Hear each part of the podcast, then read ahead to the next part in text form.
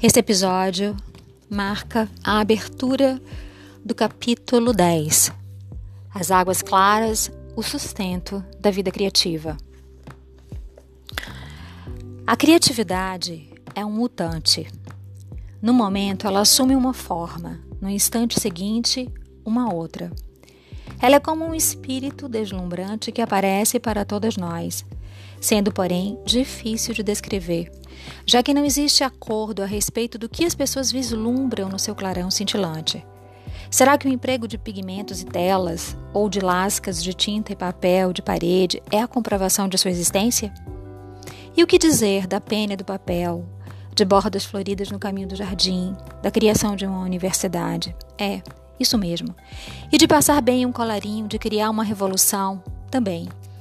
Tocar com amor as folhas de uma planta, reduzir a importância de certas preocupações, dar nó no tear, descobrir a própria voz, amar alguém profundamente. Também. Segurar, segurar o corpo morno do recém-nascido, criar um filho até a idade adulta, ajudar a reerguer uma nação derrotada. Também. Cuidar do casamento como do pomar que ele é, escavar à procura de ouro psíquico, descobrir a palavra perfeita, fazer uma cortina azul? Tudo isso pertence à vida criativa. Todos esses atos provêm da mulher selvagem, de rio abaixo rio, do rio abaixo do rio, que não para de correr para dentro da nossa vida. Alguns dizem que a vida criativa está nas ideias, outros que ela está na ação. Na maioria dos casos, ela parece estar num ser simples. Não se trata do virtuosismo, embora não haja nada de errado com ele. Trata-se de amor por algo, de sentir tanto amor por algo, seja por uma pessoa, uma palavra, uma imagem, uma ideia, pelo país ou pela humanidade, que tudo que pode ser feito com excesso é criar. Não é uma questão de querer, não é um ato isolado da vontade, simplesmente é o que se precisa fazer. A força criadora escorre pelo terreno da nossa psique à procura de depressões naturais, os arroxos, os canais que existem em nós. Nós nos tornamos seus afluentes e sua bacia. Somos suas piscinas naturais, suas represas, córregos e santuários. A força criadora selvagem escorre para todos os leitos de que dispomos, aqueles com que nascemos, bem como aqueles que escavamos com as nossas próprias mãos. Não temos de enchê-los, basta que os formemos. Na tradição arquetípica, existe a ideia de que, se prepararmos um local psíquico especial, o ser, a força criadora, a fonte da alma, irão ouvir falar dele, descobrir o caminho até ele e habitá-lo.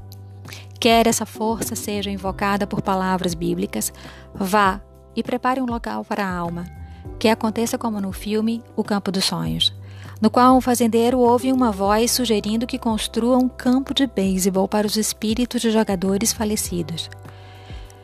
Se você quiser construir o campo, ou melhor, se você construir o campo, eles virão. Preparo de um local adequado estimula a grande criadora a avançar.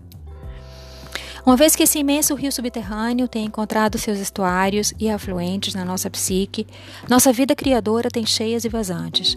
Sobe e desce com as estações, exatamente como um rio natural.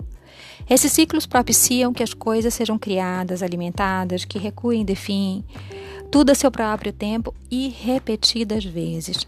Criar algo num certo ponto do rio alimenta quem vem até ele, nutre animais que estão bem a jusante e ainda outros que estão nas profundezas. A criatividade não é um movimento solitário, nisso reside seu poder. O que quer que seja tocado por ela, e quem quer que a ouça, que a veja, que a sinta, que a conheça, serão alimentados. É por isso que a observação da ideia, da imagem, da palavra criadora de outra pessoa nos preenche e nos inspira para o nosso próprio trabalho criativo. Um único ato de criação tem o potencial de alimentar um continente. Um ato de criação pode fazer com que uma corrente abra caminho pedra adentro. Por esse motivo, a capacidade criadora da mulher é um trunfo é seu trunfo mais valioso, pois ela é generosa com o mundo externo e nutre a mulher internamente em todos os níveis psíquico, espiritual, mental, emocional e econômico. A natureza selvagem derrama-se em possibilidades ilimitadas, atua como um canal de vida, revigora, mitiga a sede, sacia a nossa fome pela vida profunda e selvagem. Seria ideal que esse rio criador não fosse represado, não sofresse desvios, nem fosse mal utilizado. O rio da mulher selvagem nos alimenta e faz com que nos tornemos seres semelhantes a ela, a que dá a vida. Enquanto criamos esse ser misterioso e selvagem, está nos criando em troca, está nos enchendo de amor. Somos atraídas como os animais são atraídos pelo sol e pela água. Ficamos tão vivas que retribuímos distribuindo vida. Produzimos rebentos, florescemos, nos dividimos e nos multiplicamos, impregnamos, incubamos, comunicamos, transmitimos. É óbvio que a criatividade emana de algo que surge, cresce, toma impulso, se avoluma e se derrama para dentro de nós, em vez de ser algo que simplesmente fica parado em algum ponto à espera de que possamos, não importa depois de quantos rodeios, encontrar algum meio de chegar até ele. Nesse sentido, jamais podemos perder nossa criatividade. Ela está sempre ali, preenchendo-nos ou então entrando em colisão com quaisquer obstáculos que sejam colocados no seu caminho. Se ela não descobrir nenhuma abertura até nós, ela recua, acumula energia e investe novamente até conseguir abrir passagem. Os únicos meios para podermos evitar sua insistente energia consiste em construir continuamente obstáculos contra ela ou permitir que ela seja envenenada pela negligência e pelo negativismo destrutivo. Se ansiamos pela energia criadora, se temos problemas para alcançar os aspectos férteis, imaginativos, formadores de ideias, se temos dificuldades para nos concentrarmos no nosso sonho pessoal, para agir de acordo com ele ou para garantir sua execução, então alguma coisa deu errado no ponto de união das águas das cabeceiras e dos afluentes de um rio. Ou pode ser que as águas criadoras estejam correndo por um meio poluente no qual as formas de vida da imaginação são eliminadas antes que possam atingir a maturidade. Com enorme frequência, quando as mulheres se vê, quando uma mulher se vê despojada de sua vida criativa, todas essas circunstâncias estão no cerne da questão. Já que a mulher selvagem é rio, abaixo rio, o rio por baixo do rio, quando ela corre dentro de nós, nós corremos. Se a abertura dela até nós for bloqueada, nós ficamos bloqueadas. Se sua corrente estiver envenenada pelos nossos próprios complexos negativos internos ou pelas pessoas que nos cercam, os delicados processos que forjam nossas ideias também ficam poluídos. Passamos então a ser como um rio que morre. Isso não é coisa ínfima a ser ignorada. A perda do nítido fluxo criador constitui uma crise psicológica e espiritual. Quando um rio está poluído, tudo começa a definhar, porque tudo depende de tudo mais. Num rio de verdade, os juncos às suas margens, margens ficam marrons por falta de oxigênio. O pólen não consegue encontrar nada que tenha vibração suficiente para ser fecundado. As tanchagens caem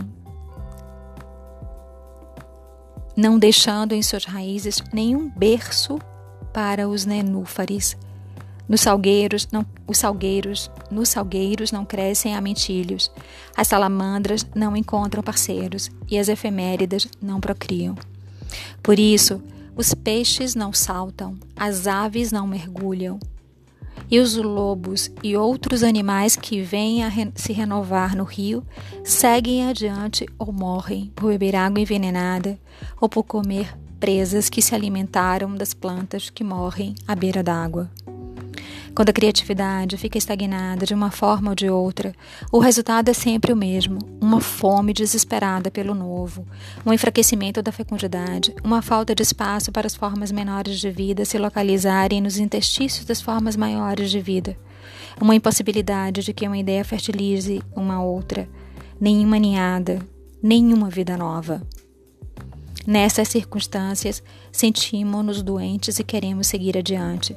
Vagueamos sem destino, fingimos, ou melhor, fingindo poder sobreviver sem a exuberância da vida criativa, mas não podemos nem devemos. Para trazer de volta a vida criativa, as águas têm de ficar claras e límpidas de novo.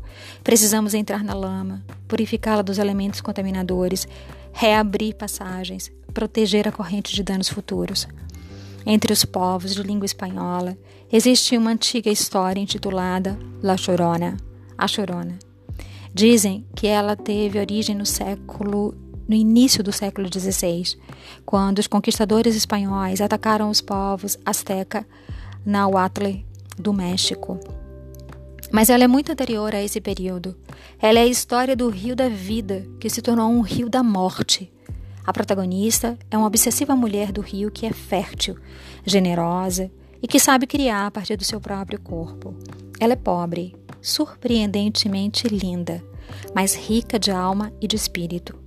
La Llorona é uma história estranha, pois continua a evoluir com o passar do tempo, como se tivesse uma imensa vida interior toda sua, como uma enorme duna de areia que se move pela terra, engolindo o que estiver no caminho, aproveitando tudo de tal maneira que a terra pareça pertencer ao seu próprio corpo. Essa história se vale das questões psíquicas relativas a cada geração. Às vezes, a história de La Llorona é contada como se fosse o relato sobre Se Malinali ou Malinche, a mulher nativa de que se diz ter sido tradutora e amante um, do conquistador espanhol Hernán Cortés. No entanto, a primeira versão de La Llorona que eu ouvi a descrevia como protagonista numa guerra desagregadora nos bosques do norte, onde nasci. Da segunda vez que eu ouvi essa história, La Chorona estava enfrentando um antagonista envolvido no repatriamento forçado de mexicanos dos Estados Unidos na década de 1950. Ouvi também história em inúmeras versões no sudoeste do país, sendo que uma delas provinha de antigos lavradores espanhóis assentados em terras doadas pelo governo, e nela, a protagonista estava envolvida nas guerras desse tipo de assentamento no Novo México. Um rico incorporador tirava proveito de uma filha de espanhóis pobres, porém linda. Ultimamente recolhi mais três versões, sendo a primeira uma história de terror. La Chorona perambula à noite uivando num parque de estacionamento de trailers. A segunda é uma história de uma prostituta contaminada com o vírus da AIDS. La Chorona exerce sua profissão no Town River, em Austin. A última versão, uma versão espantosa, me foi transmitida por uma criança. Primeiro vou relatar o enredo genérico dos grandes contos de La Chorona e, em seguida, a variante mais recente e surpreendente dessa história.